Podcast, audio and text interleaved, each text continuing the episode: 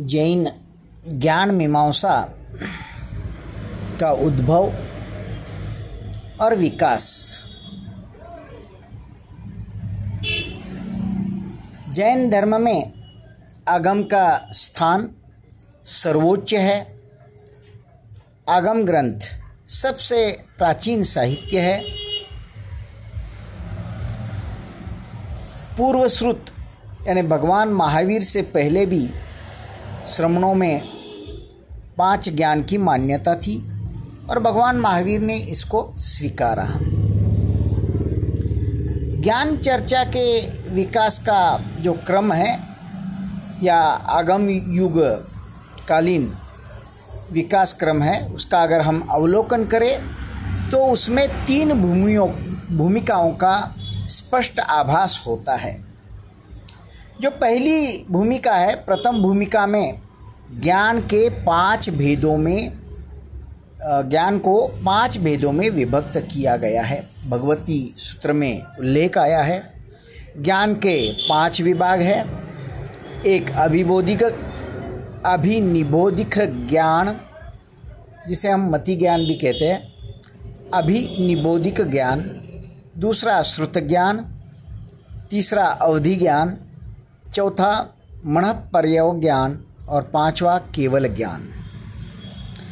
अभिनिबोधिक ज्ञान जो ज्ञान है, वो अवग्रह यह अवाय, धारणा, इस प्रकार होता है। अवग्रह के भी व्यंजन, अवग्रह और अर्थ अवग्रह, ऐसे दो प्रकार है।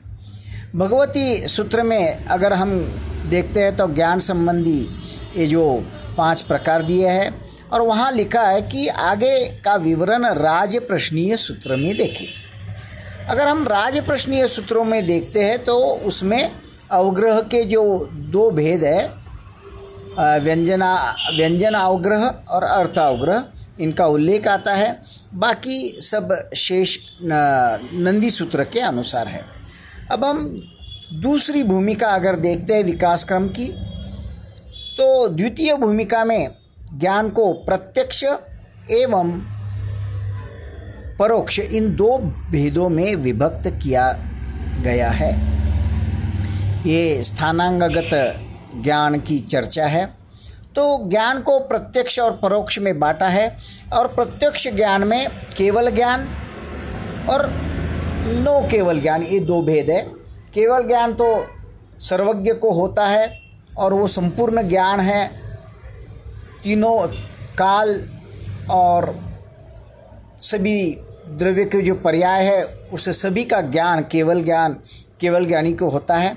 और दूसरा प्रत्यक्ष होता है नो केवल ज्ञान। नो केवल ज्ञान में अवधि ज्ञानी और मन प्रयोग ज्ञान। ये दो ज्ञान आते हैं। अवधि ज्ञान में भी भव प्रत्ययित और क्षायोपशमिक ये दो पर्याय है। और मन पर्याय वालों में रुजुमति ज्ञान और विपुलमति ज्ञान, ये दो भेद है। ये प्रत्यक्ष ज्ञानी है। उनके ज्ञान की सीमा के बारे में हम आगे देख लिख सकते हैं। दूसरा जो ज्ञान है, वो परोक्ष ज्ञान है। उसमें आते हैं अभिनिबोधिक, यानी मति ज्ञान और श्रुत ज्ञान। श्रुत ज्ञान में जो हम आगम पढ़ते हैं, अंग प्रविष्ट, अंग बाह्य अंग बाह्य के बाकी भेद है आवश्यक और आवश्यक के व्यतिरिक्त। और अभिनिबोधिक ज्ञान, उसके दो प्रकार है, श्रुत निश्रुत, अश्रुत निश्रुत। श्रुत निश्रुत में भी अर्थ विग्रह और व्यंजनावग्रह। अश्रुत निश्रुत में अर्थ विग्रह व्यंजनावग्रह। ये दो दो प्रकार आते हैं। तो पाँच ज्ञान में मति एवं श्रुत को परोक्ष और अवधि मणपर्य केवली को प्रत्यक्ष माना गया है। तो यहाँ ये जो पाँच ज्ञान है, इसमें मति ज्ञान और श्रुत ज्ञान को परोक्ष ज्ञान माना है और अवधि मन प्रयोग केवली को प्रत्यक्ष ज्ञान माना है। आत्म सापेक्ष ज्ञान है जो, वो प्रत्यक्ष माना है, इसे पारमार्थिक ज्ञान कहा गया और इंद्रिय सापेक्ष जो ज्ञान है, उसको परोक्ष ज्ञान माना गया है। तो अन्य दार्शनिक भी इंद्रिय ज्ञान को ही प्रत्यक्ष ज्ञान मानते हैं, लेकिन यहाँ हम प्रत्यक्ष ज्ञान सिर्फ़ केवल ज्ञान, या मन प्रयोग अवधि इनको प्रत्यक्ष ज्ञान कहा गया है। अब ज्ञान की जो विकास क्रम की तीसरी भूमिका है, या तृतीय भूमिका में इंद्रिय जनन्य जो ज्ञान है, उनको प्रत्यक्ष और परोक्ष दोनों के अंतर्गत में स्वीकार किया गया है। तो ये नंदी सूत्र में आगे देखकर कहा गया है ज्ञान के जो पाँच वेद है, अभिनिबोधिक, श्रुत, अवधि मन पर्यव ज्ञान और केवल ज्ञान। तो इसमें अभी प्रत्यक्ष में दो विभाग किए गए हैं। एक प्रत्यक्ष है, वो इंद्रिय प्रत्यक्ष, और दूसरा नो इंद्रिय प्रत्यक्ष। इंद्रिय प्रत्यक्ष में श्रोत्रेंद्रिय प्रत्यक्ष, चक्षुरेंद्रिय प्रत्यक्ष ग्रहणेन्द्रिय प्रत्यक्ष, जीवेंद्रिय प्रत्यक्ष स्पर्शनेन्द्रिय प्रत्यक्ष और प्रत्यक्ष का जो दूसरा प्रकार है, नौ इंद्रिय प्रत्यक्ष, उसमें आता है अवधि ज्ञान मन प्रयोग ज्ञान और केवल ज्ञान। दूसरा जो प्रकार है, परोक्ष ज्ञान, उस परोक्ष ज्ञान में अभिनिबोधिक और श्रुत, इन दोनों को लिया गया है। अभिनिबोधिक में श्रुत निश्रुत और अश्रुत निश्रुत, ये दो भेद है। श्रुत निश्रुत में अवग्रह, यह अवाय और धारणा अवग्रह के दो प्रकार, व्यंजनावग्रह, अर्थावग्रह, और अश्रुत निश्रुत में आता है औत्पत्ति ज्ञान, वैनयिकी ज्ञान, कार्मिकी और पारिनिमिकी। और श्रुत जो है, वो पूरा श्रुत परोक्ष है। तो इसी वर्गीकरण के आधार पर आचार्य उमा स्वाति ने प्रमाण को प्रत्यक्ष और परोक्ष में विभक्त करके उन्हीं दो भेदों में पंच ज्ञानों का समावेश किया है। तो इस विवेचन से स्पष्ट होता है कि अवधि ज्ञान मन प्रयोग ज्ञान और केवल ये तीन जो ज्ञान है, वो ज्ञान पारमार्थिक है और पारमार्थिक प्रत्यक्ष है। दूसरी बात, श्रुत तो किसी भी हिसाब से देखो तो वो परोक्ष ही है। तीसरी बात इंद्रिय जन्य मति ज्ञान पारमार्थिक दृष्टि से परोक्ष है और व्यावहारिक दृष्टि से प्रत्यक्ष है। चौथी बात मनोजन्य मति ज्ञान परोक्ष ही है। ज्ञान विकास की ये जो भूमिका है, इसमें आगम युग से जिनभद्र तक छः और सातवीं जैन जिनभद्र उनके पश्चात तो फिर उसमें आगमिक निरुक्तिगत, अनुयोगगत, तत्वार्थगत सिद्धसेनीय जिन भेद्रीय जिन बद्रीय और उत्तरवर्ती। उत्तरवर्ती मीन्स जो सातवीं है, उसके पश्चात। इस प्रकार जैन ज्ञान मीमांसा का उद्भव और विकास इसके बारे में हमने अभी पढ़ा। ओम अरहम।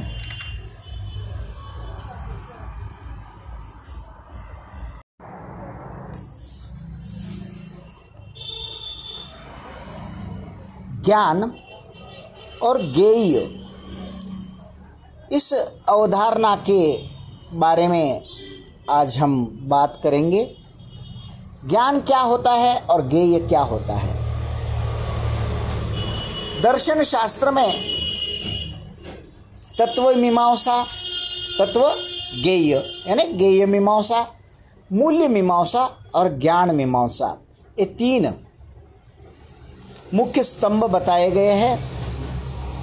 ज्ञान और गेय इनको प्रमेय और प्रमाण भी कहा जाता है।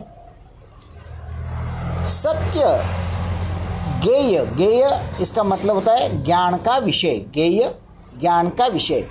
और ज्ञान ज्ञान यानी करण, साधन, जो जानने का साधन है, वो है ज्ञान। तो सत्य गेय ज्ञान का विषय और ज्ञान, करण या साधन जानने के साधन है। ज्ञान सूर्य के समान है, स्वप्रकाशित है और ज्ञेय को भी प्रकाशित करता है। ज्ञान स्वयं प्रकाशित है और वो जो भी ज्ञेय आता है उसको अगर परखता है तो उसको प्रकाशित करता है। उसका पर्याय का भेद करने को या उसका अर्थ या उसको जानने का प्रयास करता है। जैन दर्शन, सत उत्पाद व्यय द्रव्यात्मक है। इसमें जैन दर्शन में सत को उत्पाद व्यय और द्रव्यात्मक माना है। बौद्ध दर्शन में सिर्फ़ उत्पाद और व्यय, क्षण भंगूर। वेदांत में कुटस्थ नित्य, यानी अपरिवर्तनशील। माना है। न्याय न्याय वैशेषिक ने आकाश और आत्मा को एकांत नित्य माना है। और जैन दर्शन न केवल सामान्यवादी है, न केवल विशेषवादी है। वो ध्रुव भी मानता है और उसको परिणमन भी मानता है। वैशेषिक दर्शन वाले महर्षि कनाद है। उन्होंने सात तत्व गेय माने हैं। द्रव्य, गुण, क्रिया, सामान्य विशेष, समवाय और अभाव। इन सात तत्वों को उन्होंने गेय माना है। सांख्य दर्शन में गेय के जो, गेय तत्व के जो पच्चीस प्रकार है, प्रकृति, पुरुष, महत, अहंकार पंच ज्ञानेन्द्रिया कर्मेंद्रिया आदि, इन सब पच्चीस प्रकारों को गेय माना है। बौद्ध दर्शन में दुख दुख समुदय आदि चार आर्य सत्य गेय माना है। बाकी जो आत्मा, पुनर्जन्म, लोक, ये सब अव्याकृत माना है, इनका समावेश गेय में नहीं किया गया है। महर्षि गौतम, इन्होंने सोलह गेय माने हैं। प्रमाण, प्रमेय, संशय, प्रयोजन, दृष्टांत, सिद्धांत अवयव तर्क निर्णय आदि। जैन दर्शन में गेय, यानी सत षटद्रव्यात्मक माना धर्मास्तिकाय, अधर्मास्तिकाय, आकाशास्तिकाय, काल, जीवास्तिकाय एंड पुद्गलास्तिकाय। या पंचास्तिकाय की कल्पना जैन दर्शन में आई है, जिसमें काल छोड़कर। अब हम देख रहे हैं ज्ञान और गेय का संबंध क्या है। ज्ञान और गेय दोनों स्वतंत्र है गेय है द्रव्य द्रव्य उनके गुण और पर्याय ये गेय है और ज्ञान ज्ञान है आत्मा का गुण उसका स्वभाव आत्मा का स्वभाव आत्मा का धर्म तो गेय से ज्ञान उत्पन्न नहीं होता। न तो गेय से ज्ञान उत्पन्न होता है न गेय से ज्ञान उत्पन्न होता है न तो ज्ञान से गेय उत्पन्न होता है। सो so, जैन दृष्टि के अनुसार ज्ञान अर्थ में प्रविष्ट नहीं होता अर्थ ज्ञान में प्रविष्ट नहीं होता। ज्ञान अर्थाकार नहीं है। ज्ञान अर्थ का आकार नहीं लेता। ज्ञान अलग है, अर्थ अलग है। ज्ञान अर्थ से उत्पन्न भी नहीं होता और ज्ञान अर्थ रूप भी नहीं होता। तो पदार्थ मार, पदार्थ जो है, उसको जानते हैं, तभी ज्ञान उत्पन्न नहीं होता। हम पदार्थ को जानते हैं तब ज्ञान नहीं उत्पन्न होता। ज्ञान तो पहले से होता है। बस हम उस ज्ञान का प्रयोग उस वक्त करते हैं जब गेय हमारे सामने होता है। ज्ञान तो पहले से ही है। इसका मतलब यह हुआ, ज्ञान और गेय में पूर्ण अभेद नहीं है। प्रमाता ज्ञान स्वभाव होता है, वह विषयी है। और अर्थ गेय स्वभाव है, अतः वह विषय है। विषय और विषयी। ज्ञान और गेय में जो संबंध है, वो विषयी विषय भाव संबंध है। ज्ञान और गेय दोनों स्वतंत्र है। देखो, अगर कोई शिकारी बंदूक लेके जाता है जंगल में और शेर की दहाड़ सुनाई देती है तब तक तो बंदूक भी उसके हाथ में थी। बंदूक चलाने का ज्ञान भी उसके हाथ में था। या उस लेकिन उस वक्त उन्होंने प्रयोग नहीं किया था। लेकिन जैसे ही शेर की दहाड़ सुनी आई तो बंदूक का प्रयोग वो कर देता है। तो इसका मतलब ये नहीं हुआ कि शेर ने वो ज्ञान प्राप्त कर दिया, बंदूक कैसे चलानी है।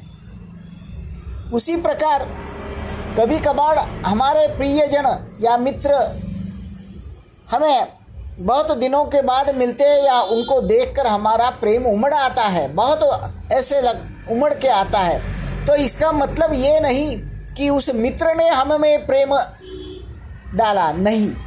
प्रेम तो पहले से ही हमारे अंदर है, बस उस वक्त प्रेम का हमने प्रयोग किया, क्योंकि वो जो गेय है, जो विषय है, उसके लिए हमारा प्रेम का प्रयोग हुआ।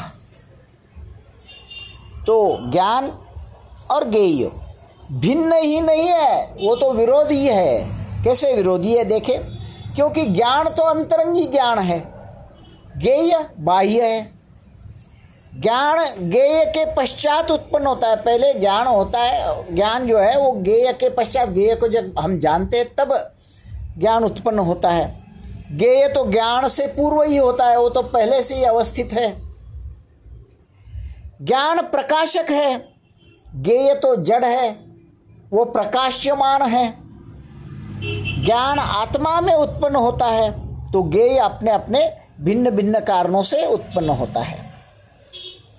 तो इस प्रकार गेय और ज्ञान, इनका हमने संबंध देखा। उन, वो दोनों कैसे अलग है, स्वतंत्र है, वो देखा। अब गेय की सीमा क्या है? जैन दर्शन सर्वज्ञता का समर्थक है। हम कहते हैं, केवल ज्ञानी या जो सर्वज्ञ होते हैं रंत भगवान तो वो सर्वज्ञ होते हैं, वो तीनों काल से सभी द्रव्यों को सभी एंगल से देख सकते हैं, जान सकते हैं। ज्ञानावरण का विलय होने पर हमारे आत्मा का स्वभाव प्रकाशित होता है। और हम सर्वज्ञ बन जाते हैं, उसे केवल ज्ञानी कहते हैं। और निरावरण होता है ये ज्ञान। ज्ञान का आवरण हट जाने से अनंत अपरिमेय ज्ञान प्राप्त होता है और ये जो ज्ञान की सीमा है, वो उसका अंत हो जाता है। ज्ञेय अनंत है पहले से ही, और निरावरण ज्ञान भी अनंत अनंत है। और सर्वज्ञ के लिए सब कुछ गेय है। अनंत ज्ञान के द्वारा अनंत गेय को देखने में कोई विरोध नहीं है। ये केवल ज्ञान की बात हो गई। शेष चार जो है, ज्ञान, मति ज्ञान, श्रुत ज्ञान अवधि ज्ञान, मन प्रयोग ज्ञान, इसमें पूर्ण ज्ञान नहीं होता, उनकी सीमा है। लेकिन केवल ज्ञान, संपूर्ण ज्ञान है। एक साथ होता है। एक साथ पूरा उनके जो गुण, पर्याय, सभी एंगल से पर्यायों का ज्ञान होता है, त्रैकालिक होता है। केवल ज्ञानी सभी द्रव्य पर्यायों को एक साथ जानता है और शेष चार जो ज्ञान है, उनके लिए कुछ ज्ञेय है और कुछ अज्ञेय है। जैसे विशिष्ट ज्ञानी, परमावधि, विपुलमति मन प्रयोगानी सूक्ष्म को जानते हैं, सूक्ष्म मूर्त को भी जानते हैं, अमूर्त को नहीं जानते। हम मूर्त और अमूर्त पदार्थों की श्रृंखला में अगर हम देखते हैं तो उसमें ये जो विशिष्ट ज्ञानी परमावधि, विपुलमति मन मन प्रयोगानी ये दोनों अमूर्त को नहीं जानते, लेकिन सूक्ष्म मूर्त को जानते हैं। मति ज्ञानी सूक्ष्म मूर्त को भी नहीं जानता। मति ज्ञान द्वारा सूक्ष्म पदार्थ नहीं जाने सकते। श्रुत ज्ञान तो परोपदेश शास्त्र ज्ञान है, वो तो परोक्ष ज्ञान ही है। पर्याय की दृष्टि से तीनों कालों के सभी पर्याय, छदमस्त, सर्वज्ञ की जो पूर्वावस्था होती है, उसे सर्वज्ञ कह छदमस्त कहते हैं। तो ये छदमस्त के लिए अज्ञेय है। पर्याय की दृष्टि से तीनों कालों के सभी पर्याय छदमस्त को अज्ञेय है। त्रैकालिक कुछ पदार्थों को छदमस्त भी जान सकता है। तो हम कह सकते हैं गेय की जो मीमांसा है, उसके क्या निष्कर्ष है तो हम प्रत्येक ज्ञान के दृष्टि से देखेंगे। जो मति ज्ञान है, इंद्रिय द्वारा हमें होता है, उसमें सामान्य रूप से हम सब जान सकते हैं। क्षेत्र, सब क्षेत्रों को सामान्य रूप से देख सकते हैं, इंद्रियों से जो भी देखना चाहते हैं, वो देखते हैं। सामान्य रूप से सर्वकाल में ये ज्ञान प्राप्त होता है और सामान्य रूप से सब पर्याय या भाव को हम सामान्यतः इंद्रियों से जितना देख सकते हैं उतना देख सकते हैं। श्रुत ज्ञान जो है वो बिल्कुल परोक्ष ज्ञान है तो उसमें से परोक्ष रूप से सब ज्ञान होता है। आ, सब द्रव्यों का ज्ञान होता है परोक्ष रूप से सब क्षेत्रों का ज्ञान होता है परोक्षता तीनों कालों का ज्ञान होता है परोक्षता सब भावों का ज्ञान होता है। अवधि ज्ञान सब मूर्त द्रव्यों का ज्ञान होता है संपूर्ण लोक का ज्ञान होता है। अनगिनत काल चक्रों को जानता है अवसर्पिणी, उत्सर्पिणी और ऐसे आते जाते बहुत सारे चक्रों को वो जानता है। अनंत पर्यायों को वो जानता है। मन पर्यायोगानी, बस मनोवर्गना के जो द्रव्य है, उनको जानता है। उसके कोई बाधा नहीं आती। मनुष्य क्षेत्रवर्ती जो फोर्टी फाइव लैख योजन है, वहाँ तक उसकी जो मनोवर्गना है, वहाँ तक उसकी क्षेत्र दृष्टि जा सकती है। उसका काल है पल्योपम जो बहुत बड़ा काल होता है। उसमें जो भूत और भविष्य के सभी एक पल्योपम काल तक वो देख सकता है, जान सकता है। और मनोवर्गना के जो उद्गल है, उनको अनंत भाव से वो जान सकता है। केवल ज्ञानी सब द्रव्यों को जानता है, लोक, अलोक, सभी को, सभी क्षेत्र को जानता है, सर्वकाल, त्रिकाल सभी जानता है, सब द्रव्यों को, सब भावों को जानता है, वो केवल ज्ञानी होता है, वो सर्वज्ञ होता है। तो इस तरह हमने गेय की मीमांसा का निष्कर्ष सुना। गेय को जानने की पद्धति के दो वर्ग होते हैं। हम दो वर्गों में उसको बांटते हैं। एक मति ज्ञान है और दूसरा श्रुति ज्ञान है। ये एक ग्रुप हो गया।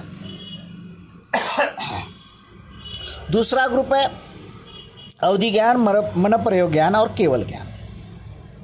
देखो तो पहला जो ग्रुप है मति और श्रुति ज्ञान, वो अपने ज्ञेय को इंद्रियों के माध्यम से जानते हैं। तो इनको अन्य माध्यम की ज़रूरत होती है। लेकिन अवधि ज्ञानी मन प्रयोग ज्ञानी और केवल ज्ञानी, इनको कोई माध्यम की ज़रूरत नहीं होती। अवधि ज्ञानी, केवल ज्ञानी मन प्रयोग ज्ञानी ये व्यवधान रहित है, ये पारमार्थिक प्रत्यक्ष है। मति ज्ञान और श्रुति ज्ञान में अवग्रह, ईहा आदि की अपेक्षा होता है। अवधि ज्ञान में कोई बाधा नहीं। चाहे बीच में दीवार आए तो भी कोई प्रॉब्लम नहीं उनको आगे का दिख सकता है। मन प्रयोग यानी भी मनोवर्गनी को जो भी मन मन में चिंतित आकृतियाँ उनको वो चिंतन से ही जानता है तो उनको भी कोई बाधा नहीं। और केवल ज्ञान पूर्ण प्रत्यक्ष है। इस प्रकार हमने ज्ञान और ज्ञेय की अवधारणा, उनकी सीमा आदि के बारे में चर्चा की।